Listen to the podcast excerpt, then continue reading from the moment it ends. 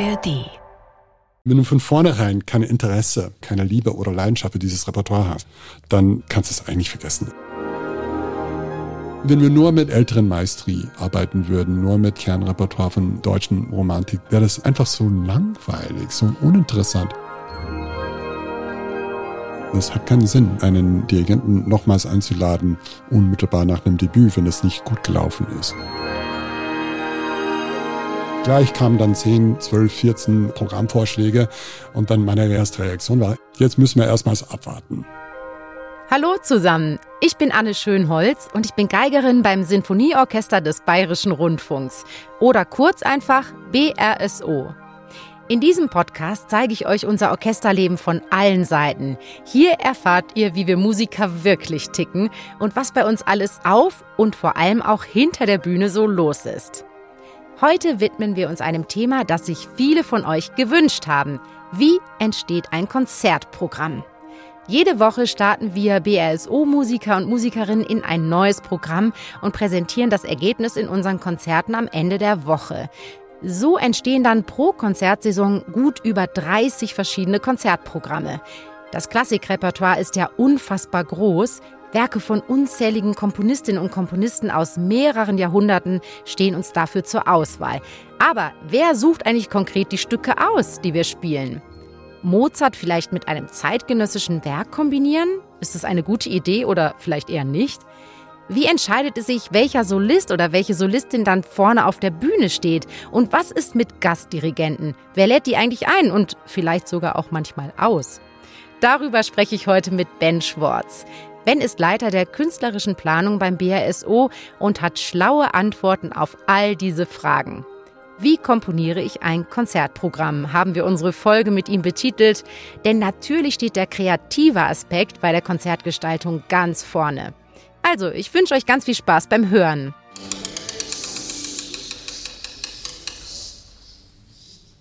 Heute habe ich wirklich hohen Besuch hier bei mir und zwar jemand aus dem Management des BRSO. Ganz herzlich willkommen, lieber Ben. Ja, vielen Dank, liebe Anna. Ich freue mich, dass ich da sein darf.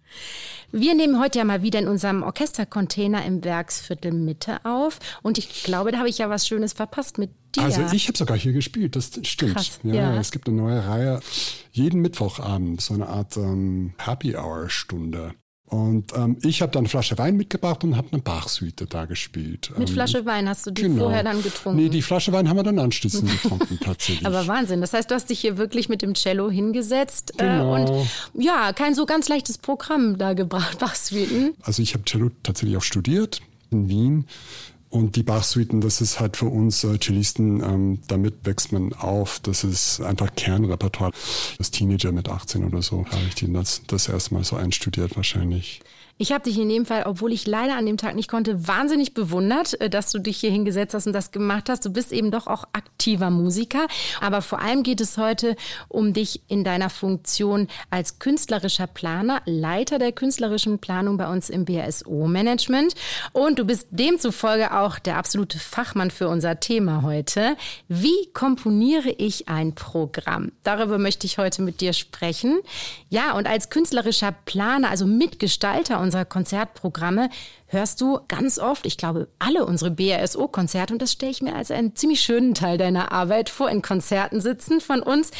Ben, wann gab es denn das letzte Mal die Situation, wo du zugehört hast und gedacht hast, ha, da habe ich ein richtig tolles Programm konzipiert, das ging auf? Also Programm konzipieren ist das eine. Und dann gibt's aber auf der anderen Seite einfach Konzerterlebnisse, die unvergesslich sind. Ich meine, eine sechste Male mit Simon Rattle und unmittelbar davor dieses wunderbare Stück von Betsy Jolas, das war ein unfassbar tolles Programm. Ich habe da nicht wahnsinnig viel beigetragen. Ich habe mit dem Simon über Auftragswerke grundsätzlich gesprochen und da kam Betsy Jolas ins Gespräch vor. Aber es ist nicht so, dass das Programm so unfassbar originell dramaturgisch geplant ist. Aber als Konzertbesucher war das einfach überwältigend. Das war so toll. Ihr habt so schön gespielt, so unfassbar toll gespielt. Da war so viel Liebe und Vertrauen zwischen Simon und euch. Ich glaube, das war für uns einfach unvergesslich. Und das ist halt auch so eine Sache, wenn es um Programmplanung geht.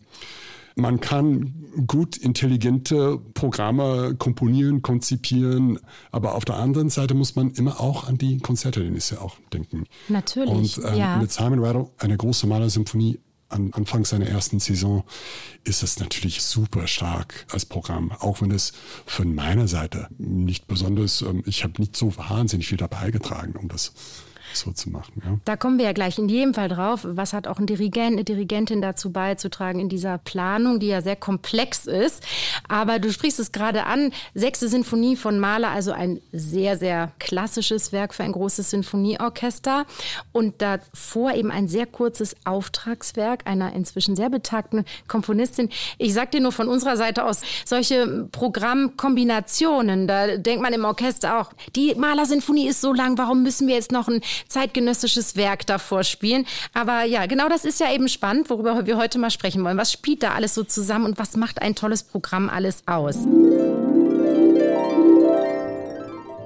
Wenn wir im Orchester über Programmideen diskutieren, dann fällt öfter mal der Begriff Kernrepertoire. Und die sechste Sinfonie von Gustav Mahler, die Ben gerade ja auch erwähnt hat, zählt, so wie eigentlich alle Mahler-Sinfonien, zu diesem Grund- oder Kernrepertoire eines großen Sinfonieorchesters.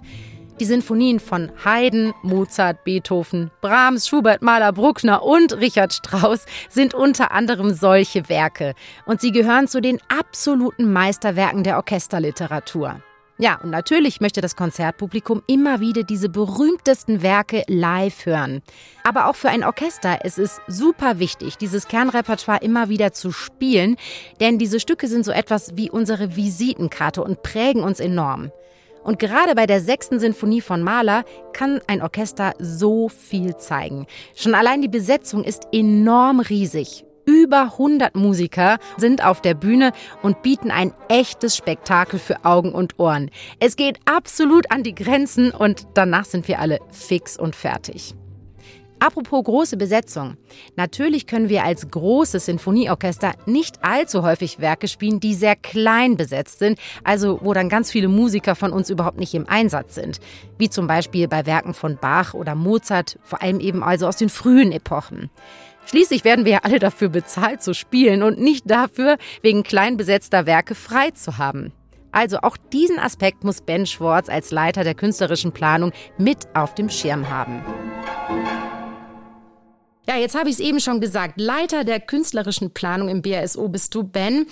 Und habe den Begriff einfach so benutzt. Aber vielleicht kannst du uns doch eine Kurzbeschreibung deines Jobs geben also vielleicht am Anfang gesagt, das ist bei jedem Orchester tatsächlich ein bisschen anders. Und jetzt, wo Simon Rattle als Chefdirigent angefangen hat, ist es dann wiederum was Neues. Äh, jetzt, wo ich angefangen habe, mit Simon zu arbeiten, eigentlich seit zwei Jahren, sind wir sehr, sehr intensiv im Austausch. Das heißt, ich bin zwar Leiter der künstlichen Planung, aber mein ständiger Partner bei der Gestaltung unserer Programme oder unserer Saisons ist eigentlich der Simon. Also es geht darum, kurz gesagt, die Saisonplanung und alles, was dazugehört. Dafür bin ich eigentlich letztendlich verantwortlich. Dazu kommen Abo-Strukturen. Wir haben ähm, nach wie vor ähm, sehr viele Abonnenten, mhm. Abonnentinnen. Das ist sehr schön. Das ist nicht bei jedem Orchester der Fall. Ich muss einfach schauen, dass die möglichst abwechslungsreiches Programm haben. Beispielsweise, ähm, dass jede Abo-Reihe ein Core-Programm hat oder jede Abo-Reihe mindestens ein Programm mit dem Chefdirigenten hat. Nicht, dass die irgendwie nur, keine Ahnung, ähm, Pianisten, äh, Solo, Klar. Oh mein Gott, das ist aber kompliziert. Das ist kompliziert. Schon allein das, ne? Das so zu verteilen, ja, genau. dass jedes Abo da vielseitig ist. Mhm. Mhm. Bei uns in München ist es so, beziehungsweise bei uns, gerade beim BR so ist am allerkompliziertesten ähm, die Saalproblematik wenn man ein sehr großes Repertoire macht. wir hatten ja vorhin von der sechsten Maler gesprochen. Also die sechste Maler kann man ja im Herkulessaal einfach nicht spielen. Wir sind ja über 100 Leute auf der Bühne, ne? Also genau, also allein das aus ist einfach eine riesengroße Besetzung. Mhm. Die würde möglicherweise knapp gerade noch auf die Bühne kommen, aber das ist einfach viel zu laut für den kleinen Saal. Das kann man da einfach nicht machen. Das heißt, wenn wir mit Simon schon vor zweieinhalb Jahren, ähm, er hat sich so unfassbar gefreut auf die erste Spielzeit. Gleich kamen dann 10, 12, 14 Programmvorschläge und dann meine erste Reaktion war, Herr Simon, jetzt müssen wir erstmals abwarten. Weil ich weiß einfach nicht, wo und wann können wir dann die, also wo wir die sechste Mal spielen, ist klar, geht nur in dieser Phänomenie. Da haben wir etwa acht bis neun Wochen pro Saison. Aber Erstbuchungsrecht haben wir nicht. Das haben die Münchner Philharmoniker. Gasteig, Isar Philharmonie ist ja von der Stadt München. Klar, genau, dass die da zuerst da rein können. Ja. Mhm. Und einfach weil wir keinen eigenen Saal haben, mussten wir erstmals abwarten, bis wir dann wissen, okay, wann kommen wir da rein?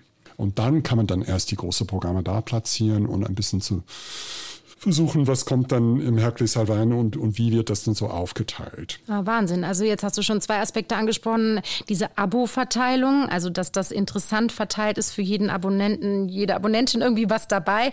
Dann diese Saalgeschichte. Wir haben keinen eigenen Saal, bedeutet, wir wechseln immer zwischen dem kleineren, sehr schönen, aber kleineren Herkulessaal und der deutlich größeren Isar-Philharmonie. Und der, da muss das Programm auch passen. Dann müssen die Dirigenten und Dirigentinnen dann auch Zeit haben, wenn irgendwann klar ist, genau. ihr könnt dann und dann rein.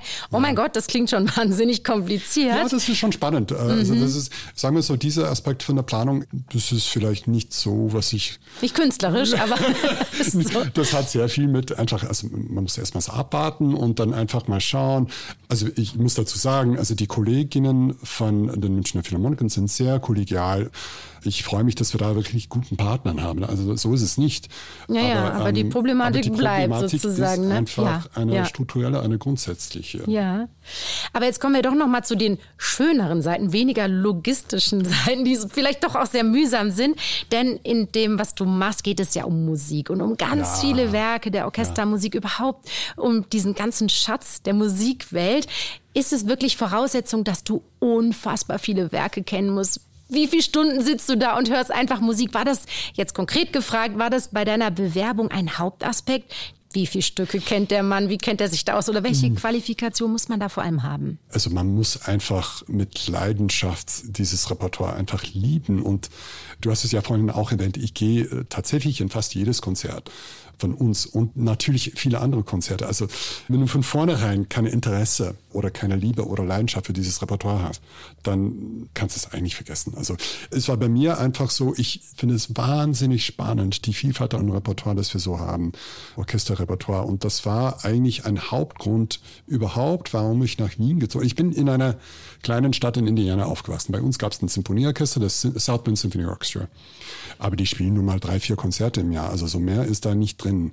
Also das ganze Repertoire habe ich damals nur von CDs und Kassetten damals auch von meinen Eltern gehört. Äh, mhm. Und ein Hauptaspekt, warum ich überhaupt nach Wien gegangen bin zum Studieren, war, ich wusste, das ist einfach ein Musikzentrum, da kann ich jeden Abend in, in, die Oper, in Konzerte, da kann ich das ganze Repertoire wirklich so kennenlernen. Live hören, Live hören und erleben. Im ersten Jahr da, eins meiner ersten Konzerte, siebter Maler, Simon Rattle, Wiener Philharmoniker und das war einfach unvergesslich. Das habe ich ihm, ihm neulich erzählt. Er fand das auch ganz, oh ja, that was a beautiful concert. Oh, fantastisch. Und, und so, das wusste ja, ich gar nicht. Aber, mhm. ja, ja. aber eben schön. diese Leidenschaft musst du einfach haben, klar. Bei einer Bewerbung, mein Gott, ist es nicht so, dass die irgendwie sagen, okay, ähm, so. Wir spielen Ihnen jetzt mal fünf Takte Musik vor und Sie sagen, ja, was das genau. ist. Nee. Sag mir dann was. So war das nicht. Mhm. Aber es spielt natürlich mhm. eine große Rolle. Klar. Ja, jetzt hast du schon ein bisschen was über dein Berufsprofil erzählt, aber schauen wir uns doch jetzt mal konkreter den Entstehungsprozess eines Programms an. Ich habe einfach mal, man könnte natürlich 100.000 Beispiele nehmen, eins rausgesucht. Und zwar, ja, es ist jetzt auch nicht das Ausgefallenste, aber wir nehmen einfach mal ein Beispiel, damit du uns so ein bisschen mitnehmen kannst. Wie entsteht sowas? Also, Leitung hatte, ich muss gerade gucken, aus welchem Jahr das überhaupt ist. Das ist Saison 2017, glaube ich. 17 17, 18. 17, 18, ganz genau. Leitung hatte Maris Jansons. Es gab einen Solisten, Frank-Peter Zimmermann, den fantastischen Geiger. Und auf dem Programm stand Giacchino Rossini, Ouvertüre zu Wilhelm Tell. Dann Sergei Prokofjew, Violinkonzert Nummer 1 in D-Dur. Und dann Ludwig van Beethoven, Sinfonie Nummer 3, die Eroica. So, also es gibt schon noch viel krassere Programme. Klar. Aber Okay, nee, es ist, ist, vielleicht ein Sonderfall. Maris Jansons, du hast gerade gesagt, der Chef, Maris Jansons war damals unser Chefdirigent, hat natürlich viel damit zu reden. Aber bei der Programmierung, denke ich, geht es ja immer darum, auch eine Art roten Faden zu haben oder eine Grundidee. Was verbindet die Werke, wenn es mehrere Werke in einem Programm gibt? Erklär mal, was ist da der Plan so, dahinter? Das ist ein super interessantes Beispiel tatsächlich, weil mit Maris Jansons war die Programmplanung einfach ganz anders als mit seinem. Also bei jedem Dirigenten oder jeder Dirigentin ist die, haben die eine andere Art zu planen. Also bei, bei Jansons war das einfach so, er liebt Frank-Peter Zimmermann. Also das waren zwei ganz, ganz enge Freunde. Verstehe ich, der kommt Also aus wenn der, wenn der Frank-Peter Peter Zimmermann da verfügbar ist grundsätzlich oder sagt, ähm, ich habe so und so anzubieten in der Saison und das gerade irgendwie da reinpasst im Programm, dann hat der Jansson sich total gefreut. Bei Frank-Peter Zimmermann kommt dazu, dass er, ich weiß nicht, ob du das weißt, aber das ist ganz interessant, das ist sehr spannend bei ihm und er macht das sehr konsequent. Er spielt höchstens ein, zwei, vielleicht drei Konzerte pro Saison. Und mehr ist da einfach Konzerte nicht drin. oder Programm? Ach, du Nein, meinst Konzerte, jetzt, Entschuldigung. also er spielt jetzt. unglaublich viele Also der- Konzerte, aber die Werke. Also er sagt nicht, ich spiele Genau, genau. zehn verschiedene Violinkonzerte, sondern er konzentriert sich. Jetzt Genau, habe ich es auch jetzt- verstanden. jetzt Ich dachte schon, der hat aber wenig zu tun. Ja. nee, das spielt sehr, sehr Ja, viel natürlich, natürlich. Mhm. Aber ich meine nur, nur vom Repertoire. Also er hat in dieser Saison, glaube ich, sind zwei Werke mit Orchester, die er so anbietet. In der Saison war tatsächlich Prokofjew eins der sehr, sehr wenigen. Oh, das heißt ja, das muss Das man heißt, dann eigentlich nehmen. Wenn Ja, man das mit Frank-Peter Zimmermann Angebot. dann bei dem Programm arbeiten möchte, dann war das halt eigentlich für uns die einzige Option, die, die irgendwie so gepasst hat. Okay, das musste man kaufen. Und Davor war Jansons aber ganz klar, dritte Beethoven wollte er machen. Davor schon. Das heißt, das, da müssen wir uns jetzt im Nachhinein irgendeinen das- roten Faden überlegen, weil Ja, die beiden genau, Stücke nee, gesetzt da war, waren. Da war kein roter Faden, Okay, also ganz okay. klar nicht. Und grundsätzlich hat Jansons nicht so dramaturgisch gedacht. Auch Wie hat er denn gedacht? Was war ihm denn wichtig? er, also was ihm wahnsinnig wichtig war, und das ist auch super stark, er hat nur Stücke dirigiert, wo er ganz überzeugt war, das ist wirklich so ein Meisterwerk. Und das war sehr viel bei ihm vom Bauchgefühl ist das gekommen. Und deswegen hat er sich so, ich weiß nicht, ob du das noch weißt, er hat einmal ähm, von Wolfgang Riem Requiem-Strophen in der Musica Viva dirigiert. Es war ein Auftragswerk. Und er, er schätzt Riems Musik sehr. Aber jedes Mal, er war so dermaßen aufgeregt, wenn ein Auftragswerk gekommen ist, weil er hat einfach nicht gewusst, wie wird das denn sein? Wird das wirklich gut? Und kann ich das wirklich überzeugen, interpretieren, gemeinsam mit euch? Das hat ihn Interessant. unfassbar beschäftigt. Er hat sehr viel ans Publikum gedacht und wollte einfach wirklich sicher sein, dass die Konzerte ganz toll werden.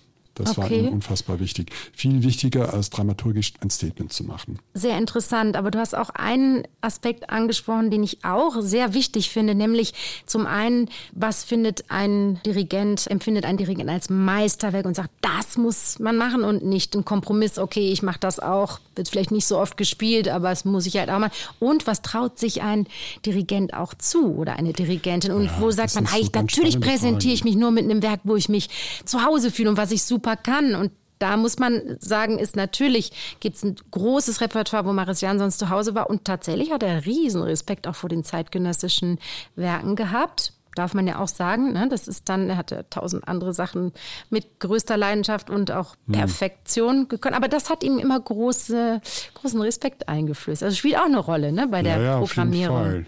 Anders jetzt bei Sir Sam Rattle, der eigentlich so sagt, ja, ich greife in jede Repertoirekiste. Aber bei Simon Ähm, ist es auch ganz spannend, das lerne ich natürlich allmählich auch kennen durch unsere Gespräche. Also er hat natürlich ein sehr, also unfassbar breites Repertoire. Von den ganz großen äh, Dirigentinnen heute ist Simon vielleicht derjenige, der alles von Purcell über Haydn, Charpentier, Bach bis hin zu Betsy Jolas und Lachenmann ebenso macht. Aber er weiß auch sehr genau, es gibt einfach Werke, die dirigiert er nicht. Das ist ganz klar. Das können die anderen dann machen. Auch Komponistenwerke, die für ihn einfach nicht in Frage kommen. Äh, Und das ist dann schon auch spannend, was man eben nicht macht. Ja, Ähm, natürlich. auch wichtig. Ihr müsst ja auch und- irgendwelche und auch- weglassen, Auch sonst immer auch wieder so. Sachen, wo man denkt, ah, okay, das ist jetzt überraschend. Also von uns als BRSO Alpensymphonie, das ist halt ein Stück, das spielt dieses Orchester wie sonst keins. Das ist absolutes für mich jetzt, ähm, ich glaube, wahrscheinlich siehst du das genauso, Kernrepertoire für unser Orchester. Ja. Das hier geht Simon nicht. Er findet das nicht gut. Aha, Das weil das andere seins. schon so toll gemacht haben. Nee, nee, er glaubt so wirklich nicht dran. Ah, das ist wirklich Aber- spannend. ja. Aber du hast eben einen Satz so fallen lassen. Das sollen dann doch die anderen Dirigenten machen. Und da spielt ja noch was mit rein, was ich auch wichtig finde, weil anscheinend ist ja so, dass der Chefdirigent auch die gesamte Saisonplanung im Blick hat und auch durchaus überlegt, hm, da kommt jetzt noch der und die als Gastdirigentin, als Gastdirigent. Da möchte ich aber nicht, dass der oder die das bekommt. Das Programm nehme ich. Wie sieht das aus? Hat er da überall Also- die Finger drin in der Planung, auch bei anderen äh, Gastdirigenten dann? Nee, so stark ist es nicht, aber ich weiß, und das lerne ich allmählich kennen, das war übrigens bei Janssens auch so. Janssens war so großzügig seinen Kolleginnen gegenüber. Äh, Der wollte wirklich nur, dass die allerbesten Leute zu uns kommen. Simon ist genauso. Das ist nicht bei allen Chefs so, kann ich so schon sagen, auch aus meiner persönlichen Erfahrung. Und wir können uns da wirklich glücklich schätzen. Aber schon ist es so, dass bestimmte Werke, klar, Simon hat schon jetzt im Blick, okay, die ersten zwei, drei, vier Jahre, er hat so unfassbar viele Ideen und er, er findet das Orchester so dermaßen toll auf so viele verschiedenen Ebenen, dass er ganz konkrete Ideen hat. Er hat schon, also ich habe schon mehr als 30 Programme von Zeit, also von, von Werken, die er unbedingt mit uns machen möchte. Mhm. Und das ist dann schon eine Menge Repertoire, das dann natürlich für die Gäste nicht in Frage kommt. Das ist aber ganz normal. Mhm. Äh, aber wir haben einfach das Glück, es gibt so viel Repertoire. Es Eben, ist, ist ja so, nichts so, als würde also nichts so, mehr übrig bleiben. Genau. Aber lustig, weil wir eben über den roten Faden gesprochen haben und jetzt ja gerade dabei sind zu verstehen, wie diese Konzepte entstehen, dann war ja eigentlich das Beispiel, was ich da genommen habe, so gar nicht ein so klassisches Beispiel oder vielleicht doch, weil ich ja jetzt begriffen habe, gerade durch deine Erzählung, dass es ein bisschen auch durch Zufall entstanden ist. Also wir mussten äh, Frank-Peter Zimmermanns Violinkonzert von Prokofjew eigentlich sowieso kaufen, wenn wir ihn haben wollten, so habe ich das verstanden. Dann hatte äh, ähm, Jansson sowieso vor, die Beethoven-Sinfonie Nummer drei zu machen. Okay, dann musste man die zwei Werke schon mal kombinieren. Ja gut, dann kann man ja davor noch Rossini spielen, weil? Weil Janssens einfach ein Faible für dieses wunderbare Rossini-Ouvertüre hat. Ich glaube, ich also, werde auch Programmplaner. So schwer ist das gar nicht. Ja, nee. nee aber meine, das ist aber, interessant, ne? weil da sind viele, auf, viele ist, Zufallsaspekte das, dabei. Ja, wobei es ist ein Chefdirigent auch wichtig, dass in einem Orchester und Janssens war es auch wichtig, dass wir auch so Rossini-Stücke, so, so Opernmäßige, also diese Gesangslinie, die man durch dieses Repertoire bekommt, das Singende aus dem ah. Orchester rausholen, war ihm schon wichtig, dass wir das italienische Repertoire nicht vernachlässigen. Und mein Gott, ob das jetzt unbedingt ähm, mit der dritten Beethoven kombiniert sein muss, ist, ist ja. eine andere Frage natürlich. Aber mhm. es ging ihm schon auch daran, äh, eine Vielfalt an Repertoire mit dem Orchester zu machen. Das ist ja auch eine ganz wichtige Aufgabe eines Chefdirigenten, Klar. einer Chefdirigentin, dass man auch das Orchester prägt und wie du sagst, so gewisse Qualitäten rausarbeiten will. Und das macht man natürlich auch durch eine Repertoireauswahl. Aber ich bin mir sicher, wir können jetzt natürlich nicht alle Programme durchgehen, die es gab und geben wird. Aber natürlich gibt es manchmal auch diesen klassischen roten Faden, oder? Klar, Wo man sagt, okay, ja. äh, es ist manchmal auch bewusst eine Epoche gewählt. Ne? Wir spielen klar. vielleicht nur mhm. Haydn und Schubert und hm, irgendwie so. Ja, mhm. Oder manchmal ist es auch sowieso nur eine Oper, dann ist der Abend eh gefüllt, ja, wie jetzt mit Ido Meneo. Da ja, spielen wir genau. nicht noch ein zeitgenössisches Werk hm. vorneweg, oder?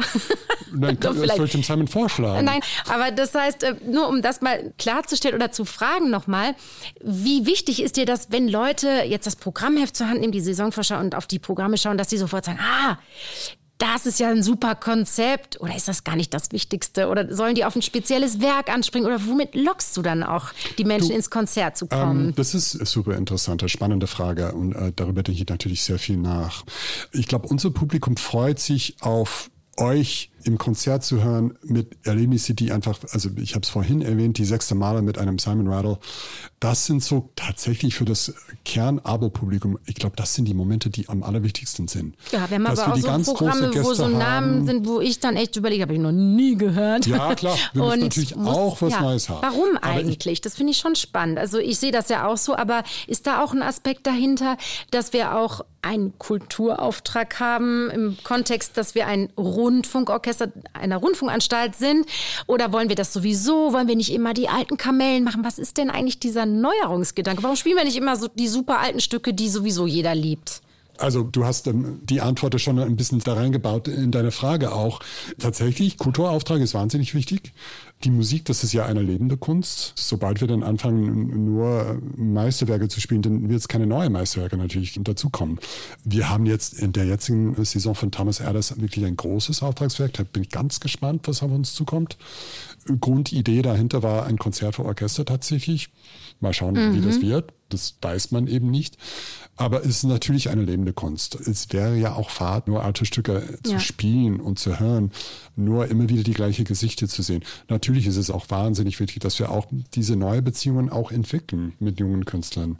Und dazu gehören natürlich Komponistinnen, aber eben auch Dirigentinnen, Solistinnen ich finde auch nochmal wichtig hier zu erwähnen, selbst wenn man nicht auf den ersten Blick alle Komponistinnen, Komponisten und so weiter kennt oder diesen roten Faden nicht weiß, wir bieten ja tollerweise auch wirklich vor jedem Konzert eine Konzerteinführung an und natürlich ein sehr ausführliches Konzertprogrammheft. Und ich finde, das muss man schon nochmal sagen, das ist ja nochmal eine ganz andere Dimension, wenn man sich einfach ein bisschen auch kundig macht.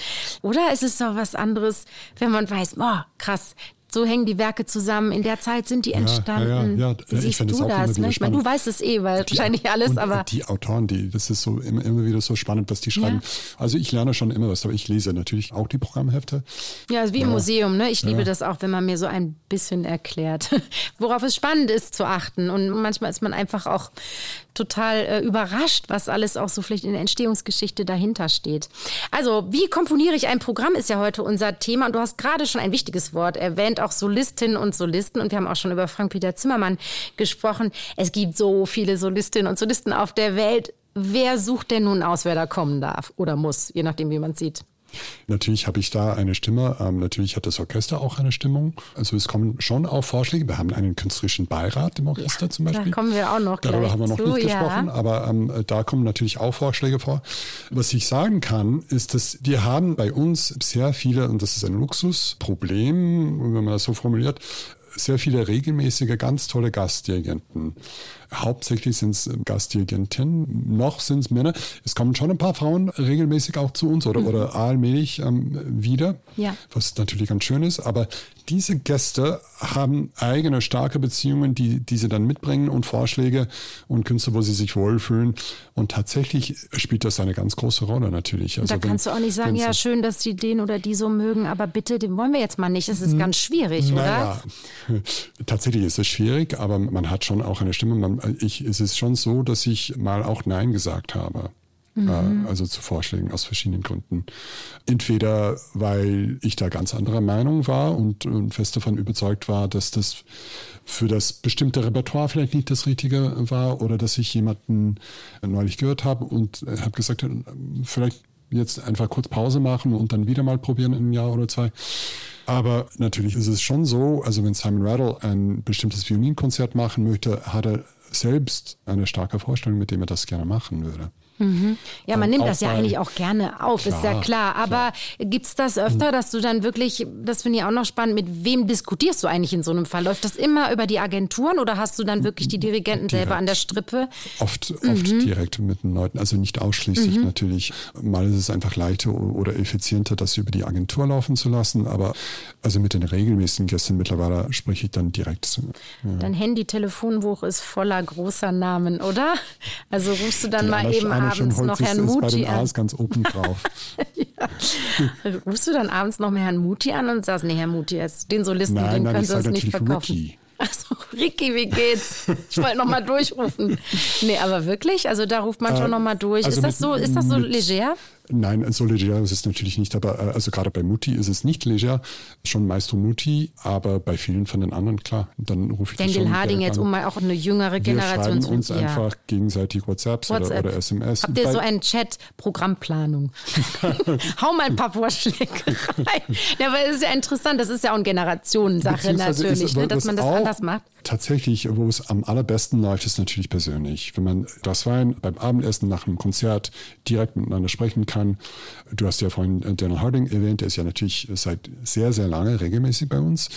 Was kann dann als nächstes kommen? Was wäre der nächste Schritt? Wie würde das aussehen? Und da kann man dann am allerbesten direkt im, Im Restaurant, dann, im ja. Restaurant oder ja. halt Schön, das stelle ich mir eine schöne Seite äh, vor, deiner Aufgabe. Nee, wirklich, das, weil diese, es ist sehr spannend, finde ich immer, diese berühmten Persönlichkeiten wirklich mal auch persönlich dadurch kennenzulernen, selbst wenn es um berufliche Sachen thematisch Klar. geht, aber du lernst ja trotzdem die Person dahinter Klar. kennen. Das konnte schon sehr schön sein. Ich muss aber dazu sagen, Anna, es ist nicht nur schön.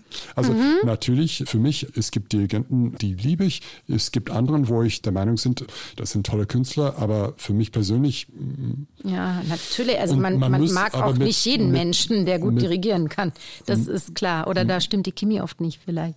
Genau, genau ja. Wie bei euch. Also ja. das ist das ist schon immer spannend. Ja. Also ich bin auch in der Lage, eine Stimme zu repräsentieren, die nicht unbedingt die meine ist, sondern die allgemeine Stimme des Orchesters. Und wenn ein Orchester mit jemandem arbeiten möchte, dann selbstverständlich bin ich voll dabei und unterstütze das auch, auch wenn ich anderer Meinung bin. Kommt nicht so oft vor, muss ich dazu sagen, aber es kommt schon ab und zu vor, wo ich sage, hm, ja, mit dem weiß ich nicht ist nicht so meins. Und da sind wir ja schon bei einem weiteren Punkt, der deine Arbeit noch viel komplexer macht.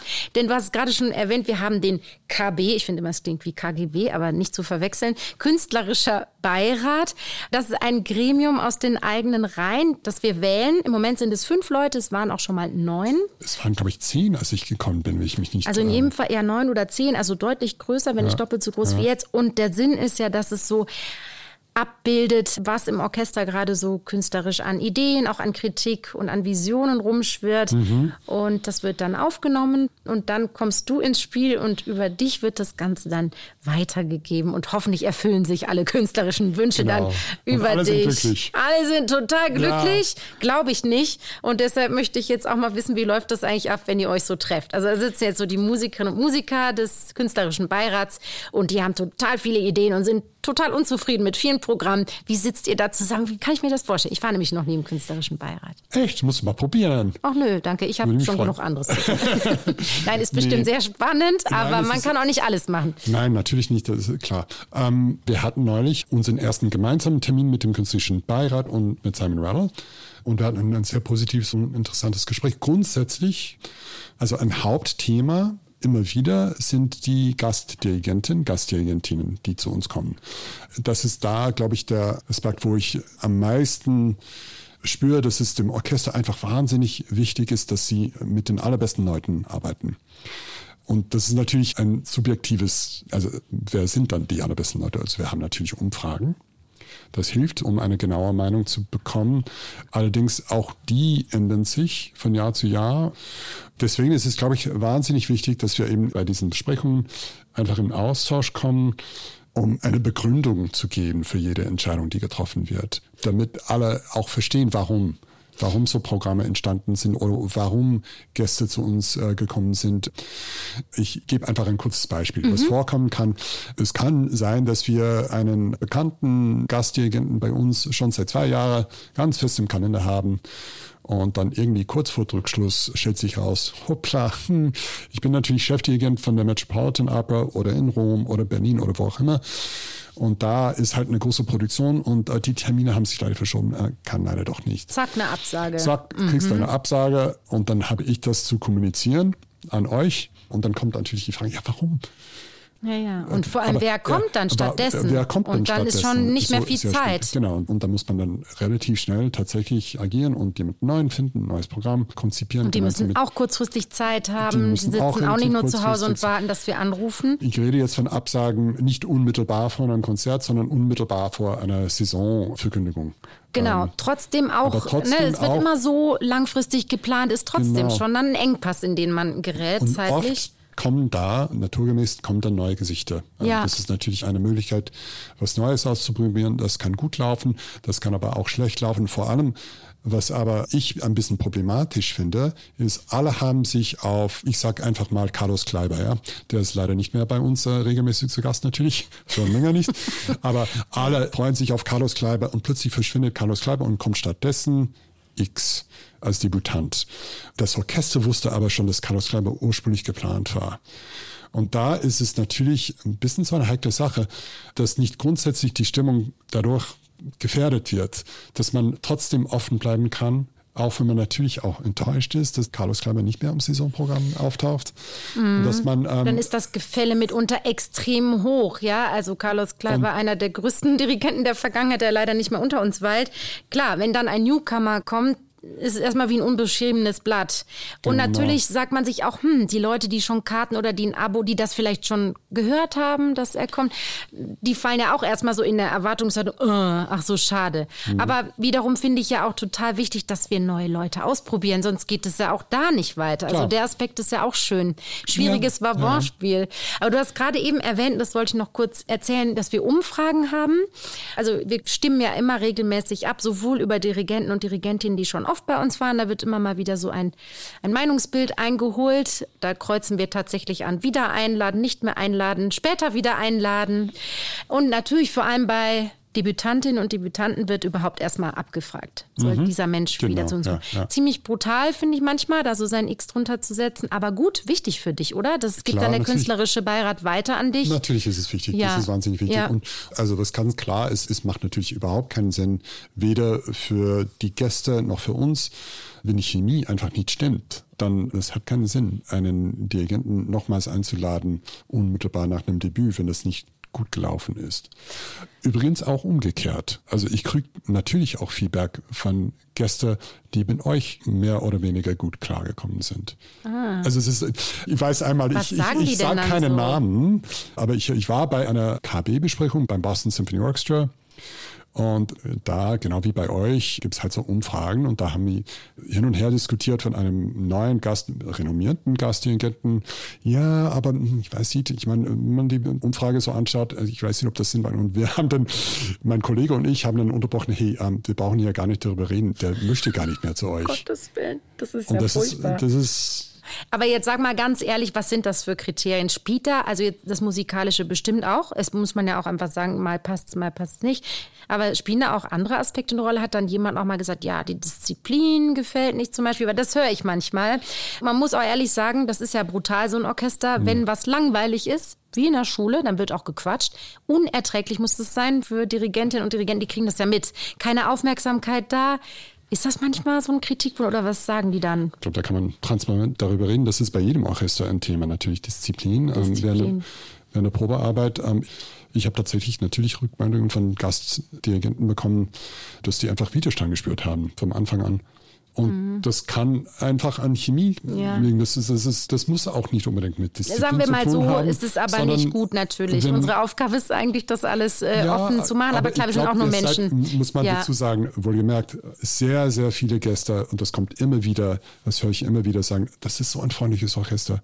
Die spielen so großartig, aber die sind so freundlich, die sind so menschlich, da ist einfach Herz dabei, da ist mhm. Liebe dabei. Das höre ich immer wieder von allen. Also, ab, ja, und wir finden ja auch tatsächlich äh, auch viele unsympathisch, wie die sich manchmal selber verhalten. Also das spiegelt man dann auch automatisch und das finde ich auch okay, weil wir auch ein modernes Orchester sind und es ist zum Glück sind diese Zeiten vorbei, wo man so Angst hat vor dem großen Herrn da vorne. Ich finde, natürlich sollen wir nicht undiszipliniert sein, aber ich finde, so ein chemikalischer, unausgesprochener Austausch stimmt da was nicht. Ich finde das normal. Also, dass ja, da ja, auch klar. irgendwie mal nicht so gute Vibes ja, klar, sind. Natürlich. Ja, ja, gehört dazu. Aber das klar muss man auch immer wieder an so. sich arbeiten, natürlich. ganz genau. Ja, krass, was jetzt alles schon für Aspekte kam. Also so viele Bausteine, die du zusammensetzen musst, um ein Programm oder Programme oder gar eine ganze Saison zu konzipieren. Also dramaturgische, inhaltliche Komponenten, Wünsche und auch die Fähigkeiten von Dirigentinnen und Solisten und Solistinnen. Dann der künstlerische Beirat, der immer wohlgemerkt als beratendes Gremium mit auch irgendwie die Finger im Spiel hat. Dann, wann ist überhaupt der ein oder andere Saal frei? Wahnsinn. Ja, und dann haben wir noch einen Aspekt, das Publikum, denn am Schluss muss ja all das stimmen, damit es dem Publikum gefällt oder zumindest äh, doch anregend fürs Publikum ist. Hat überhaupt ein Publikum, ein Mensch, der unsere Konzerte besucht, irgendwo die Möglichkeit, mal loszuwerden, ob ihm das Ganze gefällt oder nicht? Irgendeine Plattform oder eine E-Mail-Adresse, wo man sich mal Luft machen kann? Gibt's doch, das? Doch, ich bekomme schon auch E-Mails ab und zu weitergeleitet. Man kann einfach ans symphonieorchester.br.de schreiben. Mhm. Und wir haben schon ab und zu auch Umfragen gemacht.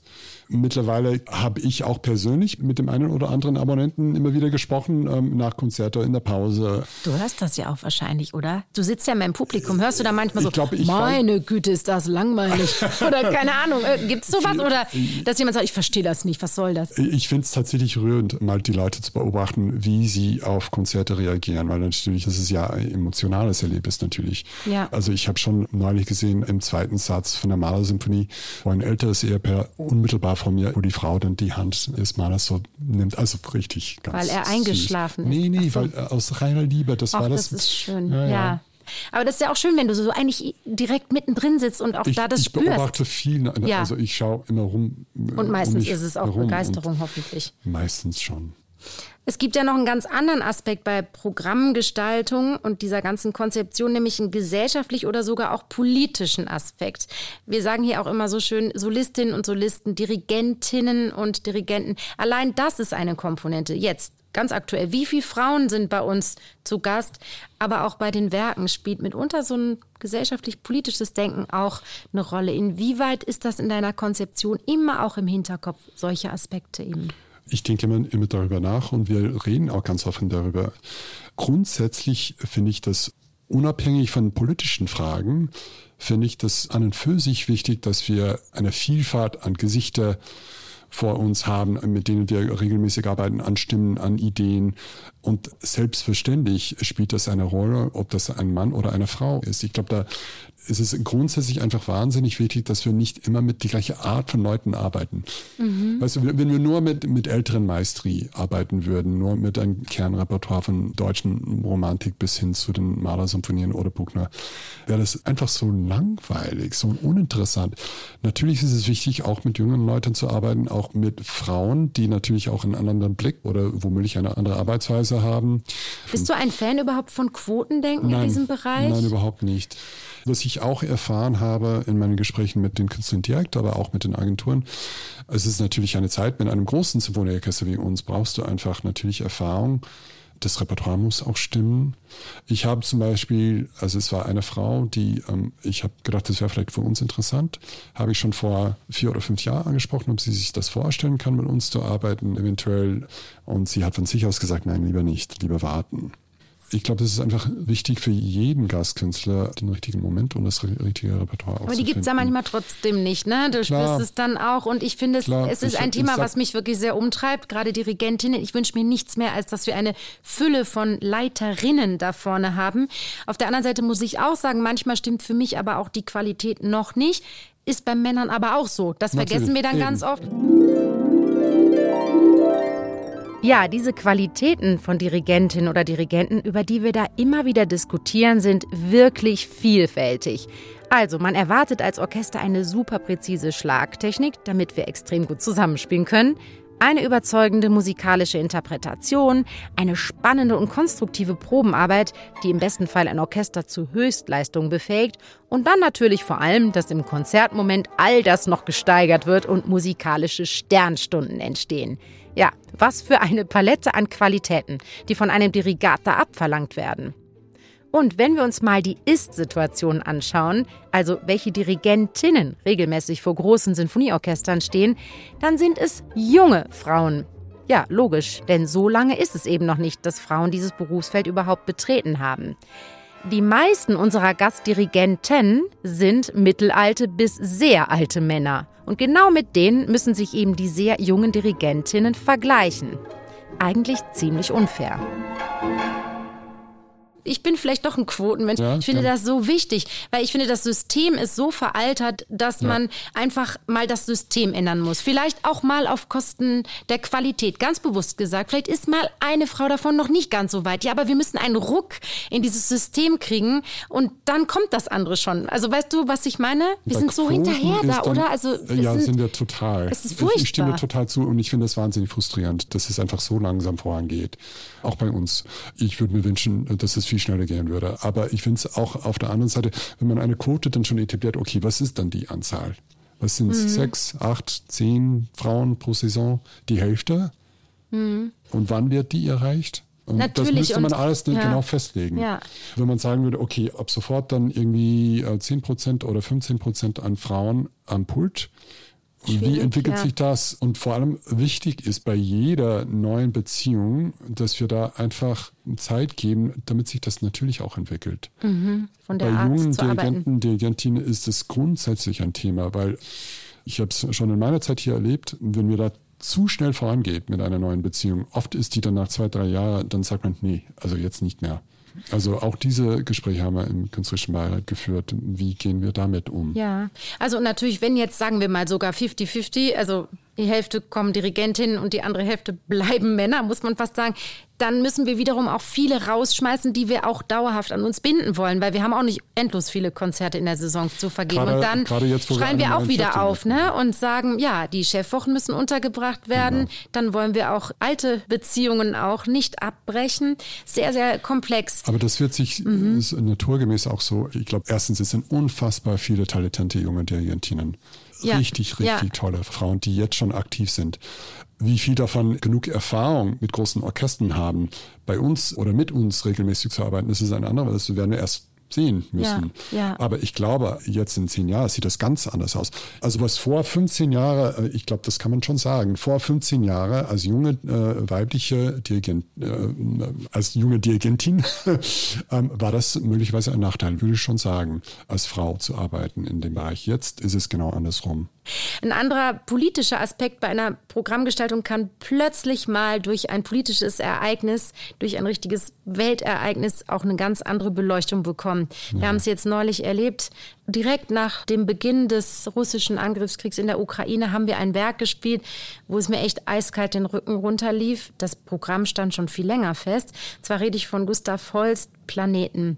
Erinnerst du dich? Das ja. erste Stück, Mars, der Kriegsgott. Ja, und das klar. ist wirklich in Musik ja. gefasst eine, eine Armee, die da durch den Saal stürmt, müsste man sagen.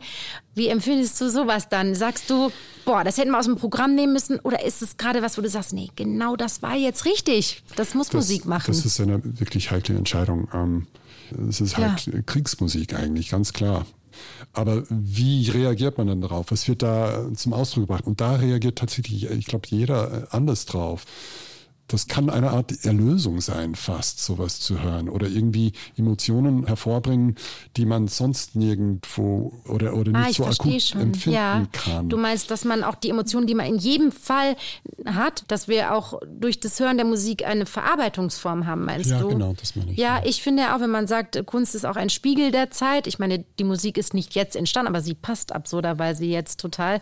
Ich habe es dann auch eigentlich für gut empfunden, dass wir es gespielt haben, weil es ist ja nur eine in Musik gefasste Wahrheit, die natürlich wir da präsentiert ist es, haben. Es ist auch in dem Fall, wenn man das ganze Werk hört, ist es natürlich nicht nur das. Also das ist halt Maß. Ne? Natürlich, ja. Dann hast du aber genau. auch Venus. Du hast ja auch Liebe ist ja auch dabei mhm. in dem mhm. Stück. Also ja, aber das ist ja auch das Tolle, dass eben alte, sogenannte alte Musik eben dann und wenn es durch so schlimme Ereignisse aber wirklich eine Aktualität hat, oder jetzt ein schönes Beispiel zu nehmen, Sir Simon Rattle hat jetzt seinen Saisonstart mit Haydns Schöpfung begonnen. Da denkt Klar. man auch, ja mein Gott, Haydns Schöpfung, das ist ja uralt, aber die Botschaft dahinter, das hat er auch ganz oft betont, diese frische, urmenschlichen klar. Gedanken, ja, auch ja. Ähm, religiöse Gedanken, einen Bezug zur Schöpfung herzustellen, mal fantastisch. Ne? Und das ist toll, dass du dich auch mit solchen Themen in deinem Beruf sozusagen dann ja, auseinandersetzt. Klar, Unglaublich ist, reich. Das ist sehr spannend, ja. Spannend ist auch, dass wir jetzt ein Spiel spielen, Ben. Hast oh. du Lust?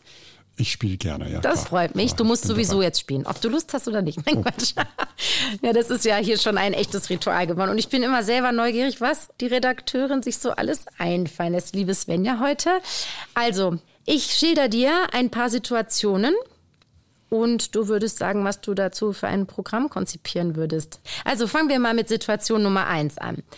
Es steht die Eröffnung der Fußball-Weltmeisterschaft in München an und das BRSO hat zehn Minuten Zeit, die Allianz Arena zu bespielen, bevor dann die Fußballmannschaften zum Eröffnungsspiel einlaufen. Was ist da dein Programmvorschlag? ja, also natürlich gab es dann schon mal sowas ähnliches. Mhm. Na, da hast du irgendwie die drei Tenöre und der Paparotti singt Vincero am Schluss und alle sind glücklich. Ja, ich meine, das sind halt, das sind immer wieder so Klischeesachen, die einem einfallen. Ne? Eine, Zum Beispiel. Ein, also neunte Beethoven irgendwie, mhm. letzter Satz, na so. Würden auch alle auch kennen. Das heißt, ja. Sowas in die Richtung. Aber ehrlich gesagt, bei solchen Sachen, you don't want to overthink it. Also, also, zu clever sollte man dann bei sowas auch Kein Auftragswerk sein. vielleicht noch. Von Betsy Jolas vielleicht am Anfang zwei Minuten noch. Why not? okay, also auch sein. groß besetzt, laut, sage ich mal. Vielleicht auch noch was zum Mitsingen, oder? Weil ich ja, meine, den eben, Chor der neunten ja. Beethoven können vielleicht auch noch Leute mitsingen. Okay, wir müssten dann natürlich die zehn besten Minuten rausfischen, weil es nur zehn Minuten sind, aber okay. Kommen wir mal zur nächsten Situation. Für ihre Tour 2025 haben sich die Rolling Stones wirklich was ganz Besonderes einfallen lassen. Und zwar ein klassisches Orchester als Vorband. Und gefragt wurde das BRSO, das ein Stück spielen soll. Was steht denn da wohl auf dem Programm? Hm, okay, was immer gut bei so ähm, Crossover-Geschichten läuft, das ist ähm, Steve Reich, Music for 18 Musicians von Steve Reich. Das ist auch eine Sache, wo man mitgrooven kann, glaube ich, ganz mhm. gut. Okay. Das würde auch gut dazu passen. Klingt auch cool. Ja, wir warten ja noch auf die Anfrage. Du hast auch noch ein bisschen Zeit. Äh, die kommt noch das bestimmt. Konzept ja gut, ob zu optimieren. Die Stones, hm. ja, mal sehen. Ah, ich wäre schon dabei. Ich würde mitmachen. Eine nächste Situation. Wir drehen die Uhr um ein paar Wochen zurück. Wiesenanstich auf der Münchner Theresienwiese. Ein großer geschmückter Umzug zieht bei herrlichem Sonnenschein durch die Innenstadt und das BRSO macht sich im großen Festzelt bereit, um die ersten Wiesenbesucher musikalisch zu empfangen. Was steht auf dem Programm, Ben? Volksmusik kann man immer machen. Bartok mhm. kann man gut machen, ja, glaube ich, oder? Cool. Mhm. Oder was meinst du? Ja gut, ich bin nicht der Experte, aber ich tatsächlich würde ich jetzt so vielleicht ein bisschen in eine andere Volksmusik so gehen, wie du sagst, gerade so ungarisch oder. Ja, doch, not? Oder eben ungarische Tänze von Brahms, ah, sowas würde, würde ganz passen. gut passen. Das kann man natürlich auch sehr gut machen. Ich habe jetzt wirklich während unseres Gesprächs nur gedacht, alle Achtung, was ist das für ein sicher spannender Beruf, den du hast, aber mein Gott, ist das komplex und auch sich wirklich ja immer durchzusetzen, auch wenn man denn eine Idee hat und nicht gleich zu sagen, okay, der künstlerische Beirat will so, ah nee, der Chefdirigent will so, ah nee, der Gastdirigent so. Du musst ja auch deinen Fahrplan irgendwie leben und ausarbeiten und durchziehen. Also stressig, aber es muss etwas geben, was du unglaublich liebst an deinem Beruf. Ben, was ist denn das Schönste jetzt so abschließend für unser Gespräch? Also das Was magst du am meisten? Ein, das ist ein Privileg, mit euch zu arbeiten, mit Simon Rattle zu arbeiten. Das hätte ich nie geträumt. Mit Marius Jansson zu arbeiten ist ja auch, also ich habe ihn geliebt und geschätzt als Künstler. Ich meine, das ist, dieses Orchester habe ich natürlich, ich habe ja auch die Aufnahmen gehört, als ich jung war und mich für klassische Musik interessiert habe und einfach da das mitgestalten zu dürfen mit euch. Das ist unfassbar schön. Ich bin total dankbar und ähm, das ist wirklich ein Privileg. Ja, und mir ist jetzt auch nochmal bewusst geworden, was du eigentlich für eine unglaubliche, ich möchte fast sagen, Machtposition da hast. Also es klingt so negativ, aber ich meine, es ist ja Wahnsinn, weil alles was uns hörbar macht, da steckst du irgendwie ja schon dahinter. Ne? Also was man spielt als Orchester, das ist ja wie so eine Visitenkarte auch. Nicht nur wie man spielt. Und das finde ich äh, unglaublich und eine tolle Sache, dass du da so eine große Verantwortung hast. Und ist mir jetzt gerade nochmal äh, bewusst geworden, dass du da ein großer Fädenzieher bist. Hm, ja, ja, also das ist eine große Verantwortung tatsächlich. Mhm. Natürlich aber äh, ist es nicht so, dass ich da meine eigenen Entscheidungen irgendwie, also das ist eine Teamarbeit, muss man schon mhm, dazu sagen. Mhm. Also es ist alles, was da in die Saison da reinkommt. Es mag sein, dass da viele Ideen davon bei mir angefangen haben oder auch von mir mal ähm, kommen, aber natürlich wird es dann auch mit Simon abgesprochen, mit euch. Äh, ist ich, logisch, ist eine Teamarbeit. Es ja. ist auf jeden Fall eine Teamarbeit. Ja, ich fand es super spannend. Ich habe, glaube ich, viel gelernt und habe sehr viel Respekt vor dem, was du machst. Und äh, ich fand es sehr schön, mit dir zu quatschen. Danke, Anna. Sehr, sehr gerne. Ihr wisst schon, was jetzt wieder kommt. Genau, mein Anruf bei Simon Rattle. In der dritten Staffel beantwortet er ja eure Fragen. Hallo Simon, hier ist Anne. Hallo Anne, lange Zeit nicht gehört. Super. Simon, ich habe natürlich wieder eine Frage an Sie, und zwar aus unserer tollen Podcast-Community. Dass Sie gar nicht so gerne mit Sir angesprochen werden, das haben wir ja letzte Woche schon geklärt. Es gibt aber noch eine weitere Community-Frage zu Ihrem Rittertitel. Und zwar, Wann waren Sie eigentlich nervöser, als Sie von der Queen zum Ritter geschlagen wurden oder bei Ihrer ersten Probe als Dirigent? Oh, absolutely the rehearsal. With one or two orchestras where I went the first time, it was really hard to get out of the bathroom. I mean, to be knighted by the Queen, of course, it's I mean, it's completely extraordinary honor. But then you don't have to be nervous mm-hmm. about that. I just knew, even though the sword looked very heavy, that she was unlikely to cut off either of my arms. It was quite an extraordinary experience because there is the queen who mm. you see uh, as your monarch every day, and she was quite tiny. And there was kind of this little woman in a yellow house dress, but wearing a crown holding a sword. Of course, it's wonderful, but it's also completely ridiculous. So you have to laugh as well. Ja, es hat schon was Absurdes und ist auch irgendwie aus der Zeit gefallen. Ne? Also es ist schon eine unglaubliche Erfahrung. Aber ich kann mir vorstellen, es ist eher eine schöne, eine Freude und eine Ehre, aber nicht diese Nervosität, die man tatsächlich mit einer ersten Begegnung von einem Orchester hat. Ja. Exactly. Ja, genau. Um, I mean, the one time I really sat down and had lunch with the Queen, yeah, then I was nervous. Oh, okay. But that was a kind of extraordinary thing because there were like only six of us. And I sat next to her for the whole lunchtime. Oh. And then I was nervous. Weil man uh, überlegt, worüber man spricht. Say, yeah. I have to say that, of course, I mean, she had a lifetime's training in how to talk to people mm. and how to make people at their ease. Mm. And I found her funny and frank and surprisingly open. it was it was actually a huge pleasure, I have to say. But yeah, then I was nervous. Toll, dass Sie diesen ganz besonderen Moment aus Ihrem Leben mit uns geteilt haben. Ich melde mich dann bald mal wieder. Tschüss. Alles Gute, Anne.